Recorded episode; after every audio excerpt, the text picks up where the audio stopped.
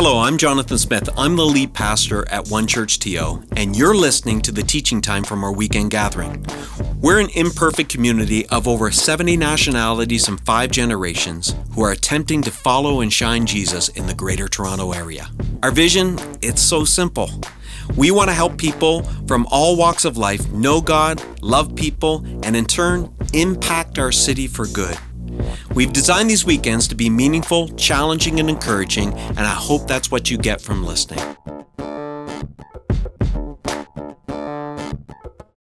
Happy New Year!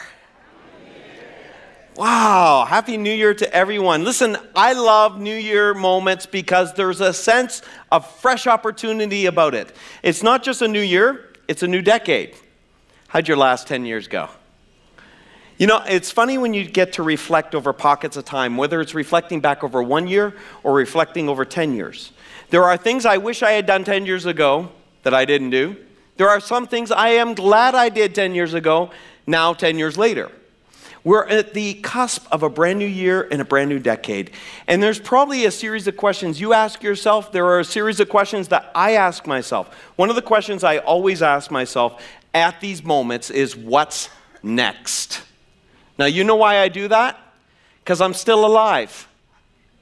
If you're still alive, you should always be asking that question What's next? What's next? What, because you've been there, but 2020 is not 219, it's not 2009, it's 2020. So, what's next? And coupled with that is one of my favorite questions What needs to change? Because I know if there's going to be a next, it's going to require some change? Now, those are questions that help me reorientate how I'm going to live my life forward. Are there new habits I should be working on? Are there areas of my life that I should be reflecting on? There's another question I ask that I think we all ask ourselves, probably from time to time here How should I invest? How should I invest? You know, it's easy to think of it in terms of tangible ways that maybe are more natural to us. Like, certainly our time, because time is can you say that with me? Time is? It's limited.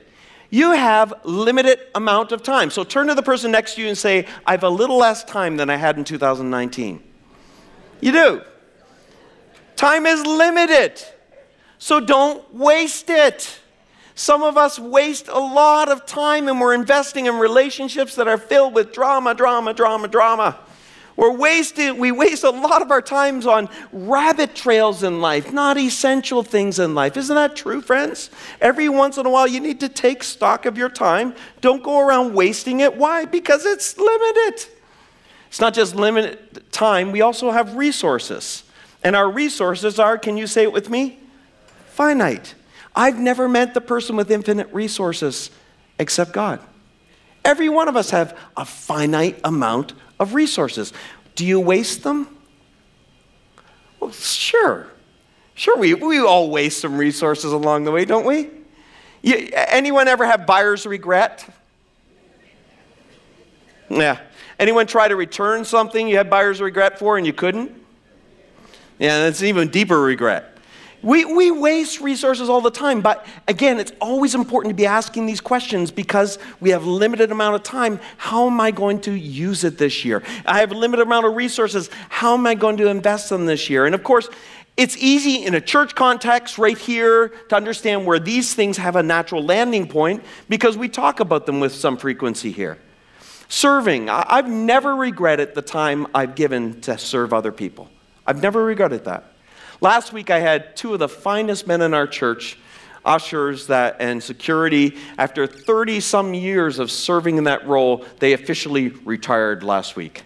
And they're still serving communion and they're still with us and they're wonderful people.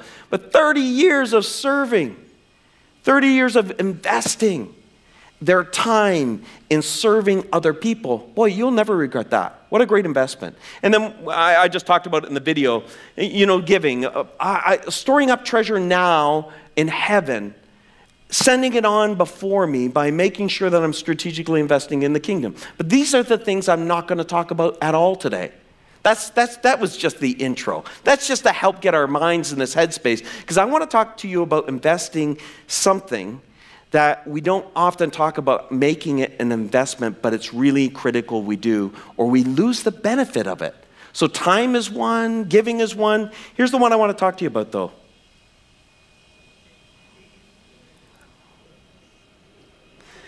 Because it's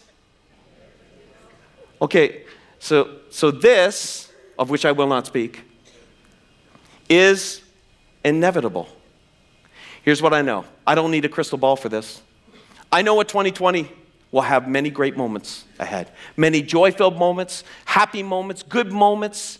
2020 will also have some hard moments, difficult moments, painful moments. I know I can predict the decade ahead for you individually. I know that you are going to have some great moments in the next 10 years. Woo! And you're going to have some tough moments in the next 10 years. Woo!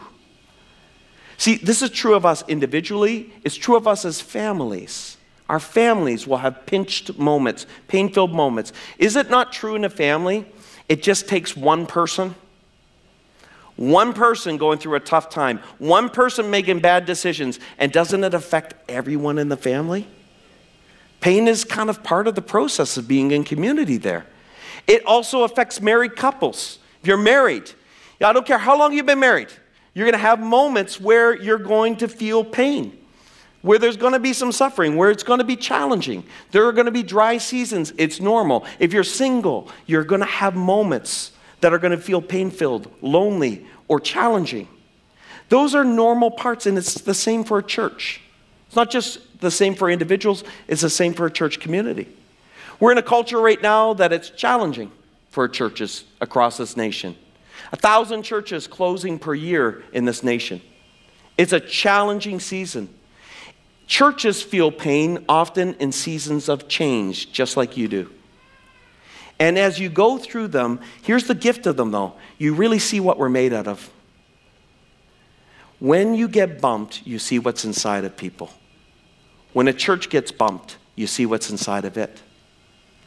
It's an opportunity. Don't miss the investment. Don't miss the investment because there's an incredible reward that comes with it. We'll talk about it later. If you have a Bible, turn to Hebrews chapter 12. Next week, we start the Jesus Project. Can't wait to get into that.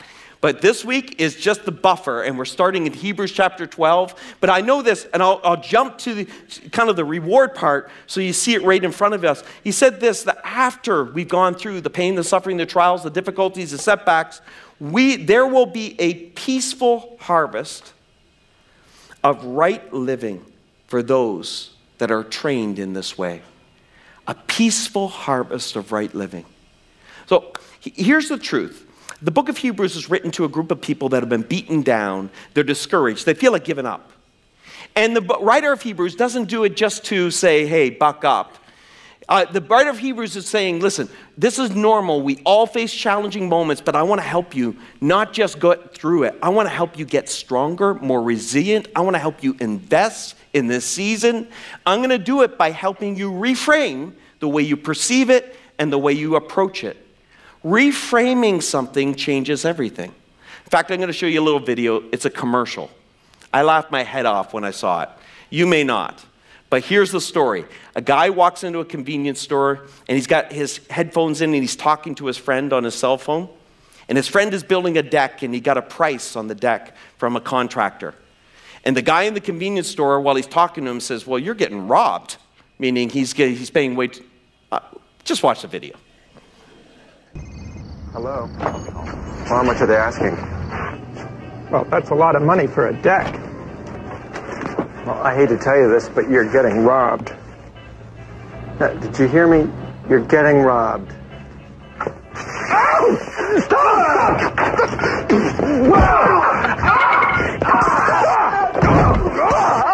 Stop! Stop! Stop! Okay, okay. A little bit of my humor there. Here's the interesting thing not everything is as it appears to be. Not everything that sounds a certain way is as it actually is. Here's the thing though if you don't reframe the way you see pain, trouble, suffering, whatever it might be, if you take it wrong, you'll react wrong, just like in the video. They took it wrong. There was totally different context, and they reacted wrong, and they invest it wrong. Here's the problem in a lot of things in life when we encounter difficulties we take it wrong, we invest it wrong, or we react wrong, and we invest it wrong. And we miss all of the good that can come from it. Now, here's the truth Hebrews is probably more important today than it's ever been. And I really invite you to read Hebrews 12 on your own this year, this week, if you can. Hebrews 12 unpacks a little bit of this because we've never lived in a culture less ready to deal with the brutal realities of life than we do right now. Our friends, we've never lived in a culture with such a low threshold of pain. We've never lived in a culture that shouts so quickly, screams so quickly. In fact, I, I, I, feel like our culture's lost its grip on reality in many ways. It was interesting. I was reading about a funeral director, and I know we have some previous funeral directors actually in the room. And this guy was reflecting on how his industry's changed over the years. And he said, I used to do burials for dead Christians or dead Muslims or dead Hindus and people of faith. And he said, Now I do, well, I do funerals for dead golfers and dead bikers and dead yoga instructors. And he said, We've become known for what we do, not who we are anymore. It's almost like we've lost our grip of reality. And the writer in Hebrews is giving us a gift. Now, friends, I want you to know this guy's spitting bars in chapter 12. It's incredible what he's saying. And in chapter 12, verse 1, he starts out with an analogy. He sets it all up. And this goes back to the emotion series. And in May, I spoke a little bit on this first verse that we're going to look at, but, but I'm going to reflect on it and then we're going to move forward. He starts off and he says, Let us run with endurance the race that God has set before us. He likens this life to be like a race. Like you and I are in a race in 2020, in the decade ahead. What's interesting, though, is that word for race in the Greek is the word agana. And it's where we get the modern day word for agony. Ah, he's saying, okay, guys, you're in a race. You're actually in a struggle. There's agony in this life. This is what I love about Hebrews. He tells the truth the whole way, he doesn't sugarcoat it. In fact, the word for race that is translated there, where we get modern day agony, can either mean race or wrestling. It's one or two. It was interchangeable. Depending on the context of the sentence, it could go either way. So I kind of rewrote. I rewrote a portion of scripture here. in Hebrews chapter 12, verse 1, I kind of rewrote it to say this Let us make progress in the wrestling match God has set before us. Some of you have lived long enough to know life can feel like a wrestling match. A good wrestling ra- match requires great prepar- preparation there are moments of rest in it. There are moments of great exertion of energy. It's strategic. You're thinking, you're responding, you're reacting, and you're initiating. And that's more what life is like. And here's the thing if you're in a wrestling match, you better know what you're doing. So I'm going to help you. I'm going to do three things. One, I'm going to help you reframe the whole idea of pain. Reframe your perspective and then reframe our practice. Let's start with reframing your pain. Reframing your pain. If life is a struggle and there are difficulties ahead, and that's inevitable, why not invest it so you can get some good from it? So, the first thing you do, you need to reframe your pain. And the writer of Hebrews is trying to help them do this. He actually starts by saying this He says, No discipline is enjoyable while it's happening. It's not easy, it's not enjoyable to go through tough moments, strenuous moments, stress filled moments, difficult moments. It's painful. But afterward, there will be a peaceful harvest of right living for those who are trained in this way. Really, the key to understanding it here, there's a promise, there's a re- reality check here. It's the word trained. In the, the Greek, it's where we get the word gymnasium from. And he's kind of doing something brilliant here. He's trying to reframe the way you see pain. And he's saying, listen, when you encounter pain, think of it more like you're going to the gym. Think of it more like an exertion. Think of it more like training for yourself. See, physical exercise is interesting, isn't it? In order to be physically healthy, you're going to have to sweat, you're going to have to hurt a little bit. Physical training pain, I'm not just talking about physical pain, but physical training and the pain that comes with it is how you get physical growth and strength. It's repetitive. You do it over and over. And he's saying that it's a lot like that when it comes to maturing with the trials and difficulties and setbacks we experience in life. So I was thinking about it this week, and I was thinking about weights. Because, you know, we lift weights, and what is this dumbbell designed to do? Now, it's interesting. We'll probably put a, a, chip in this someday and call it a smart bell, but it's a dumbbell for now. And, and here's the interesting thing this thing is designed to oppose the natural motion of my muscles, right? My arm wants to naturally move this way. This opposes that movement. It puts stress on my muscles, it resists my normal movement, it is my opposition. It's working well when it's opposing my motion. It's resisting. It's adding stress. Stress. It's challenging me. And we all know that that's the place where growth happens. Growth doesn't happen while I'm looking at it. Growth doesn't happen when I'm just naturally moving my arm. I need something pushing against my arm to grow it to actually physically become stronger. And the writer of Hebrews, he does this throughout the whole book, but I'm just looking at chapter 12 right now. He's saying tough times are necessary to grow maturity. Now, some of us don't believe that. Let me unpack it a little bit. Your faith won't grow without resistance. Some of us get caught up in a tradition, and the tradition goes like this, and they grab a scripture, which is a true scripture. It says, faith comes from hearing, and hearing from the Word of God. And they think faith grows by hearing more scripture and memorizing more scripture. That's not how faith grows. That's how you accumulate the tools that will grow your faith, though. Faith grows when you have to exercise it, when you're actually coming up against something you can't control, when it's difficult and it's hard, and you need to, that's why we say, exercise your faith. You're experiencing resistance, opposition, challenge, stress, strain. Operate your faith. That's how it begins to grow. Now, why does faith come from hearing the Word of God? Well, because these are the moments where you lean back on the truths that you know that are true. If faith could grow just by learning, then the people who have memorized the most scriptures would be the most faith filled among us. And we all know that's not the case. You can have a good memory, and have low faith muscles. It's the exercising of our faith that grows us. It's the same with patience. Take patience, for example. If you need more patience in 2020, anyone there? you know, patience only grows when it's taxed. Patience grows when you're at the end of your limit, especially if you got a two year old at home and you're not sure you can keep doing it. That's where patience grows. Patience grows when it's taxed. Courage. Where does courage grow? Courage grows when you're challenged. It's when you're challenged that courage grows. Courage doesn't just grow naturally without opposition. Your courage grows when it's tough. See, athletes understand this. Sometimes we miss this in everyday life, we don't apply it. Compassion. Compassion, if you need to be a more compassionate person, compassion only grows when it's tapped. When you're near the end of emptying that compassion bucket, that's where you find you had another gear. That's where you find you have a next step. And the key to understanding this is found in a little verse by the Apostle Paul that I misunderstood for years. Paul said this He said, When I am weak, then I am strong.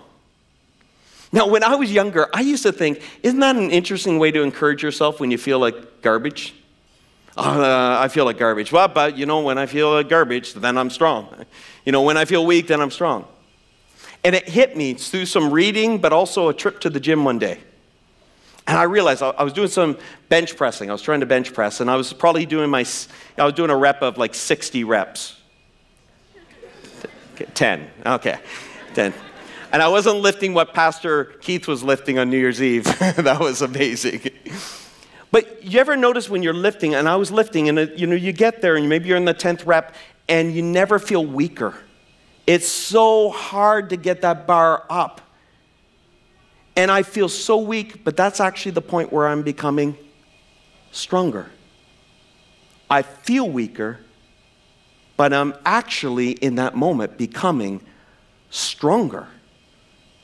And so it is with the difficulties, trials, pain, and suffering we face in this life. In the moment, you feel like your faith has never been smaller and weaker, but it's actually getting stronger. In the moment, you feel like your patience has never been shorter, but it's being tested now and has the opportunity to grow, and it's actually being lengthened. It's growing in that moment. See, the truth is, the weaker we feel we're getting, the stronger we're getting. If we invest well, I'm going to show you how to do that. See, you got to reframe the way we see pain. And this is what the whole book of Hebrews is based on. Because the people there, those Hebrew Christians, they were going through tough times, friends. They felt like giving up. The difficulties they were facing in life was incredible. The resistance, the opposition, the pain. And he's trying to say, guys, you're looking at this all wrong. You're actually becoming stronger. So, Pastor Keith is so good at this. He comes up with these little phrases that are memorable, and he's so much better than me. But I worked hard at it this week, so I want you just to appear to be odd. You can just appear to be impressed, but it's not that impressive actually. Here's, here's the way I'd sum this up reframe your present pain, reimagine it as future gain. Oh, yeah, see, see, see, this is kindness. Someone early in 2020 is trying to be kind. Reframe your present pain, reimagine it as future gain. And I was thinking of this week, you know, childbirth is very traumatic and painful and difficult on us guys. And uh,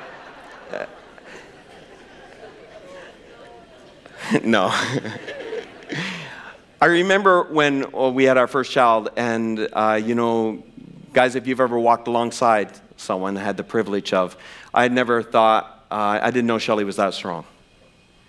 I couldn't get over it. Was, uh, it was probably 18 hours of labor. Now she'll probably tell me exactly because she knows exactly. These details are a little fuzzy on me because I was watching TV. Uh, no, you, you know, it's interesting though, when you go through childbirth and you've walked with people who go through childbirth, it's a lot of pain, and I'm told it's pain unlike anything else. But as long as Shelly can hold on to future gain. There's fight in her. She doesn't cave and turtle in the moment. But if all that was was she's just going to keep experiencing that pain, do you think she'd be here today? You'd give up a long time ago. If you don't reframe what you're going through, if you can't find the future gain in it, and I, I got to tell you, when you're in the middle of it, you need others to help you see the future gain. It's very difficult for you to see it in the middle of it. That's why, even when Shelly was giving birth, I was the one in her face as she's pushing in the contractions and the pain and the difficulty, saying, You can do this, you can do this. Because on the other side of it would be a son. There was future gain there from our present pain. You need to reframe the way you see pain, suffering, and trials because it's inevitable in 2020. It's inevitable in this de- next decade. And you know, friends, you don't have to get beaten up, you don't have to become weaker. You can become stronger through it. Here's the second thing they said also reframe your perspective. Your perspective. This is really the key. Why? Because I'm going to sum up the problem with our perspective when it comes to pain and suffering and trials and difficulties. And the word is simply this expectations. Expectations. If I go into 2020 or I go into this new decade and I don't expect setbacks, difficulties, trials, or trouble, I'm going to be devastated every time they come into my life. Devastated. It's no different when you get involved in a relationship with someone and you bring in expectations and they bring in expectations, and if you guys cohabitate for any length of time, you're married and you, you, you move in together and you realize quickly, as much as we have talked before we got married, we have different expectations. And what happens? Conflict and difficulty and challenge and stress and strain. And a lot of people abandon marriage prematurely where all the gold was on the other side of that difficulty, struggle, and stress and strain. This is why Shelly and I have been very vocal over the years to tell you our first number of years of marriage, man, if it wasn't for Jesus, I don't know if we would have done it. It was just, I mean, she was so difficult, and I was so good. And, and it, it was a, but it was seriously a very challenging season, but I'm so thankful we invested in it. And we reframed some of that. and some of the perspective and the vantage point by which we saw things. Expectations are important. Otherwise, every time I'm in trouble, in pain, I won't see it like a trip to the gym. I won't see the tough times becoming defining times. Have you ever noticed the people I respect most in this life? Here's something I'll tell you this is the truth. The people I respect most in this life are the people that I've seen what came out of them when they were under pressure, when the pain was tough, when the trouble was intense, and the suffering was there. That's where reputations are made, and that's where reputations are lost. They're made in those moments. When I see somebody in the middle of all of it, and faithfulness comes out of them, and steadfast, I, uh, when I see good things come out of them in those moments, I, when I see them turn the other cheek, when I see them do that, I'm just sitting there going like, whoa, that guy is so much bigger than I thought he was. That woman is so much stronger than I thought she was. And equally, sometimes it's been disappointing over the years. Where I've saw people that I held here. I saw them under pressure. I saw pain and trouble and everything come in their life, and it was a defining moment. It actually became more of a clarifying moment. I saw who they really were. Now, we can all have bad moments. I'm not talking about this. I'm talking about patterns. But if we prepare in advance and we redefine or reframe our perspective, and in verses 5 to 10 of Hebrews chapter 12, the writer does that. He reframes our perspective. Now, I'm not going to read it all, but I'm going to select a couple of verses to help us see it. He changes metaphors. That's what he does in verses 5 to 10. He goes from this idea of being in a race, which I kind of like because it has a competitive part to it, it's kind of fun to that of us being children and God our Father. He changes completely the metaphor. When you're speaking or a preacher, you don't like to mix metaphors because it takes a little bit more time. But the writer does this on purpose. Because he knows if you're going through pain, trouble, suffering right now, if you're grieving and you're going through tough times, you don't want a gym teacher saying, Give me five more reps. You want a good father that comes along and says, Hey, son, let me carry that for you. We need kindness in those moments. And the writer says, He's a good father. In fact, this is how he says it in verse 6. He says, For the Lord disciplines those he, can you say this word with me? The Lord disciplines those he loves, he punishes each one he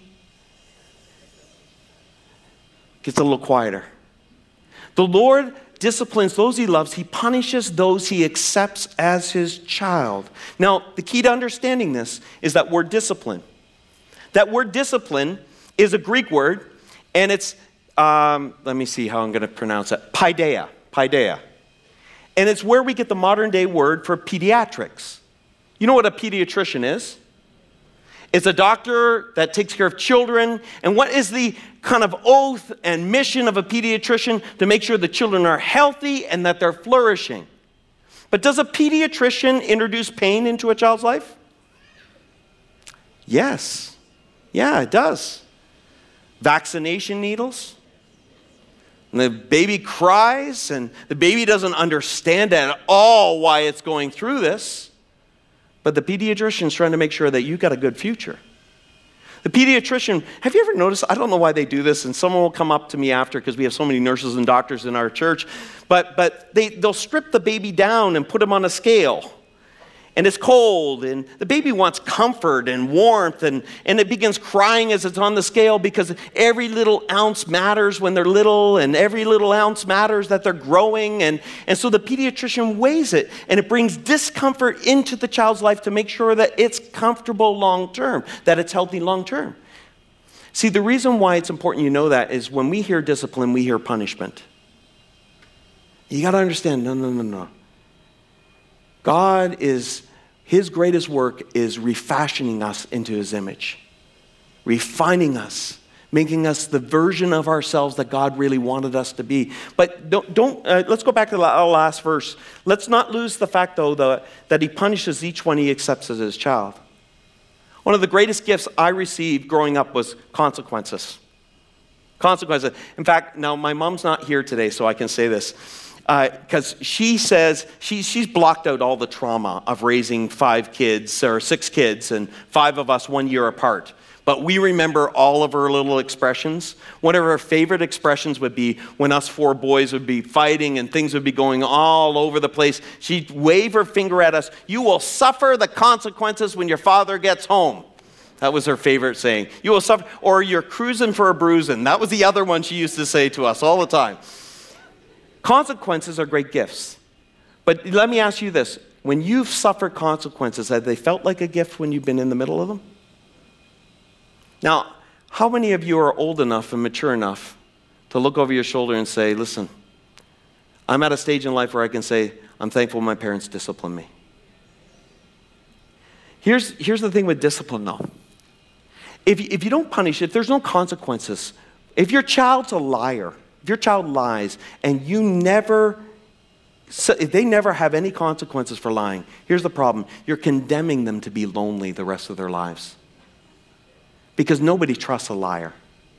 They'll be in community, but no one's going to trust them. They never feel connected. And here's the other problem they won't trust anyone because liars don't trust other people, they think everyone's a liar. That's why a little bit of discipline allows them to become a better version of themselves. See, friends, when it comes to discipline, uh, paideia is not retribution, it's not payback. It's the idea that God will allow some things to happen in our lives so that we can actually change to become the best version of ourselves. Here's what he says in verse 10. He says this For our earthly fathers disciplined us for a few years, doing the best they knew how. But God's discipline is always good for us so that we might share in his holiness. Now, here's the problem when you're going through discipline it's always a mixed bag, isn't it, friends? If you're, you, if you're a parent, you know your discipline's a mixed bag. Sometimes you mean it for the good of your kids, sometimes you're just angry at your child, aren't you? Or sometimes, often, what it is, it's a combination of both.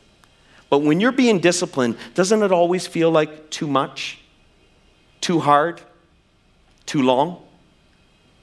When you're in the middle of a timeout, when you're a child, wasn't it always too long? Wasn't, wasn't all the discipline always too hard from your vantage point? Didn't it, when they took away things as a consequence, didn't it always feel like too much at the time? It always does. It always does. Now, I need to just insert a little caveat to say this.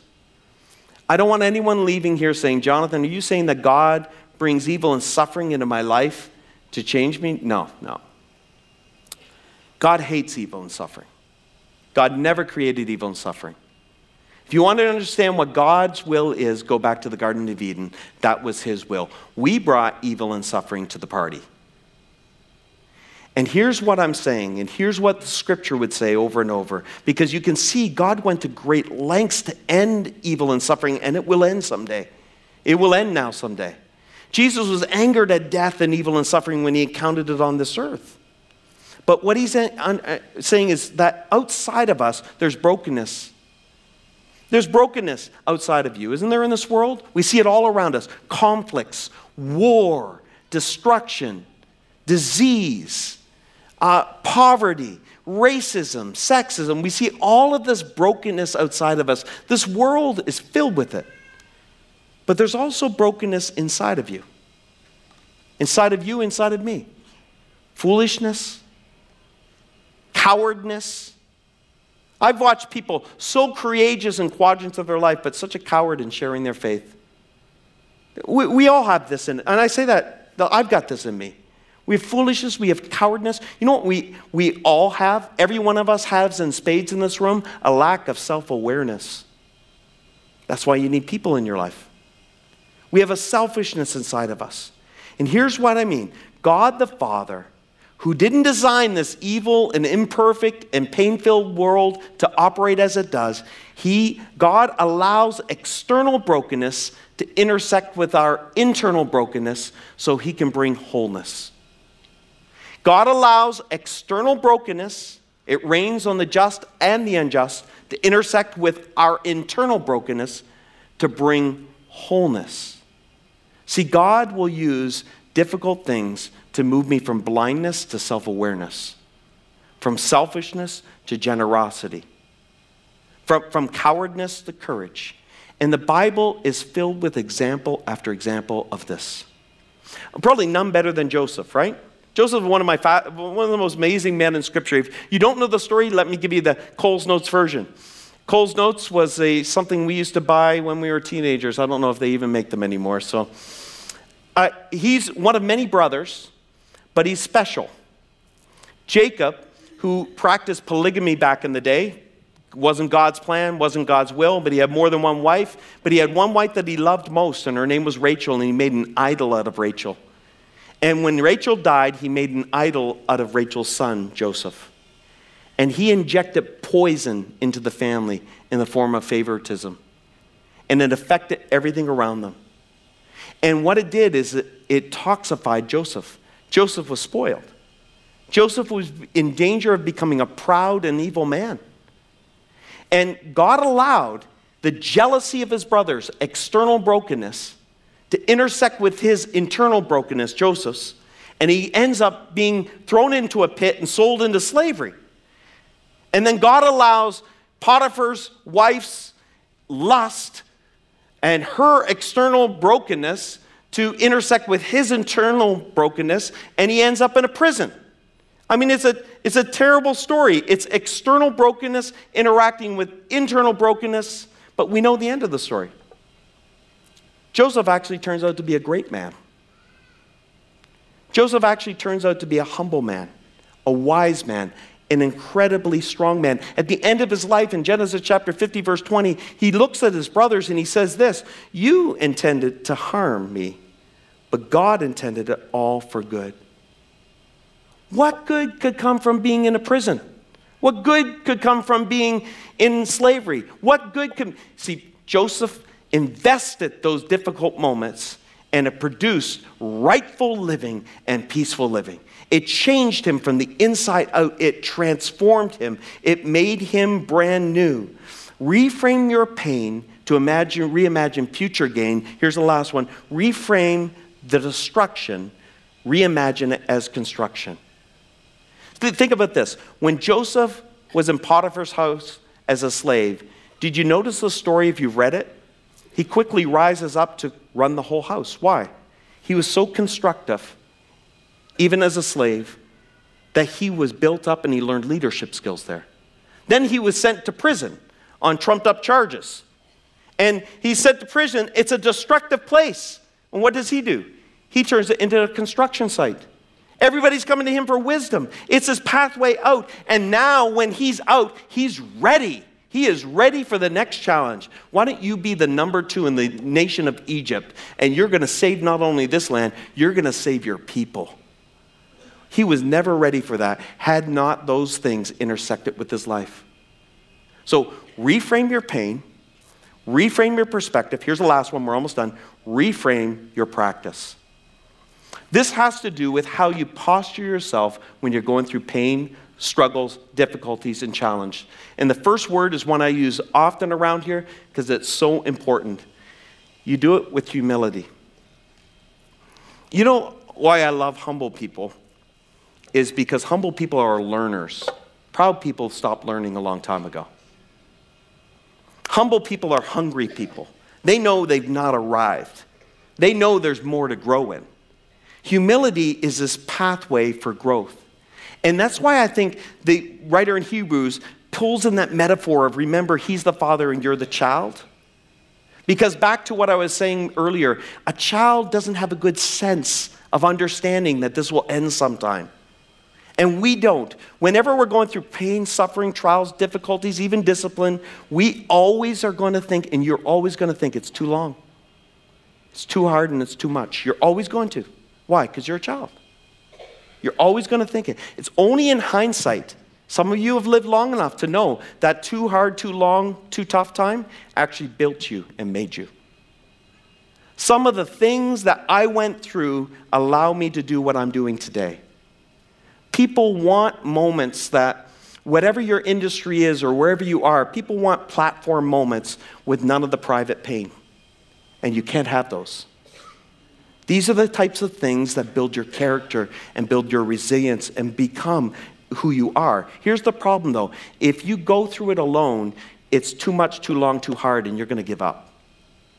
That's why you need community. That's why we make such a big deal out of community groups around here.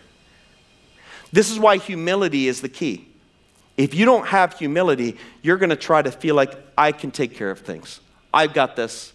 I'm good enough. I'm strong enough. You know, your personality might be even more introvert. Listen, don't let your pride blind you. That even though you might be like alone time, you need people time. Because when you're going through it, you need encouragement. Courage is in the middle of that. You need to be put in a place of courage. If you're around people, friends, who are suffering, going through difficult times right now, you've got one job in your job description. It's not to point out why they're there, it's to encourage them, to bring them place to so they don't give up. You need people in your life so you won't give up when you feel like giving up. It requires humility to share the tough times with others. Uh, you know, it's probably a guy thing, it's probably a North American thing. There's a lot of pride trying to do in life by yourself. Here's the danger, and I've seen this countless times in churches, countless times.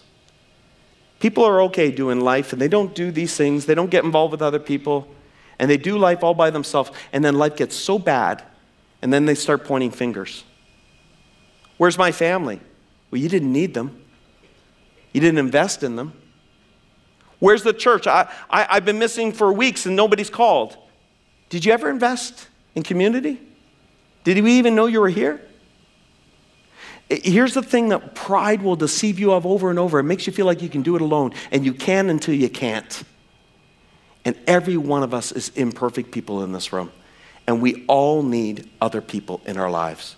And God gives community for that reason, for encouragement. Okay, next one obedience. Obedience. Why obedience? Why obedience? Well, obedience is interesting because the word endure is used over and over in the book of Hebrews. And in the Greek, it literally means to hyperstand, meaning don't budge. And the writer of Hebrews keeps saying if you're going through tough times, not only be humble enough to be in community with others, but also hyperstand, don't budge. Because he knows all of us have this tendency to retreat from people, to retreat from praying, to retreat by ourselves, and retreat from what we normally do in our everyday activities. Why? Well, if you've ever had an animal, you know many animals, when they're wounded or they're close to death, they'll go and hide and they'll die by themselves. And a lot of people do this. And the writer of Hebrews is saying, don't budge. You want to retreat, but don't. Keep doing your normal activities. Keep praying. Keep helping other people. I'm in pain, I know, but keep helping other people. All of these things are part of his plan for you to help not only get through this, but grow through this. So here's the two things. Pastor Keys has said this so many times over the years in different ways, but I'm going to just kind of sum it up this way. When you're in that place of suffering and trouble, there's two things you need to remember do the right thing and do the next thing. Do the right thing and do the next thing. The right thing because there's going to be a temptation to do the wrong thing. You remember what I said earlier? You know, you're going to react and then invest wrong if you're not careful. And some of us look for comfort, which is normal, but be careful. Do the right thing and then do the next thing. Do, know, do what you know to do that's good and right. God will see you through the season. Last one is this simply examine. Examine. There is nothing like this is the incredible investment. When you're going through tough times, what an incredible moment to examine yourself. When we come to moments of communion, in the book of Corinthians, Paul would talk about this, about examining yourself. Where are you at? Just pause and see where you're at. It's like going to the gym. Do you ever notice gym clothes? Especially the way they're made right now? They're made to show you exactly why you're in the gym. You see every imperfection there. You're not in a suit or a dress that covers everything. No, no, no, no, no. I can see exactly why you need to be here. And suffering does the same thing. you can see all your imperfections. If you listen and you examine close enough, you realize how driven you and controlled you really are by fear. How much worry consumes you. How much pride is in there. And it all comes out in those moments. This is an amazing gift and an opportunity to look in the mirror and say, God, what do you want to work on next? What do you want to work on next? There are moments of things I'm willing to let go of when I'm in pain that I was never let, willing to let go of when I was doing great. Have you ever noticed at stages in life when you have to scale down, you're incredibly able to, but when you didn't have to, you were unable to? There's a gift in this moment where you can actually change. Now, where do you get the motivation to do all this? Think of Jesus. Why would he come to earth and endure the cross? It says in Scripture, but for the joy set before him, he endured the cross. I, I want you to imagine what Jesus had everything he wanted in heaven. Everything. He lacked nothing in heaven. What could compel him to leave his home in heaven and come here to earth? What was the joy set before him? You. He's so madly in love with you. He cares so much about you. And if you're in pain and suffering or troubles right now, I'm sure you have an adversary whispering in your ear that he's forgotten you, and that's a lie. I'm sure you have an adversary whispering in your ear, he doesn't care. That's a lie. I'm sure you have an adversary whispering in your ear, that you deserve to be here.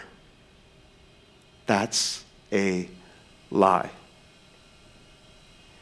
It rains on the just and the unjust. Pain and destruction or difficulties or setbacks or troubles, they're inevitable. Don't waste them, invest them.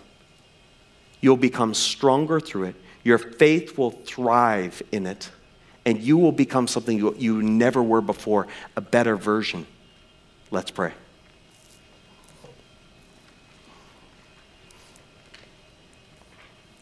Well, God, my heart's with uh, one group of people in particular today, and that's those who are in the middle of pain and suffering and trouble.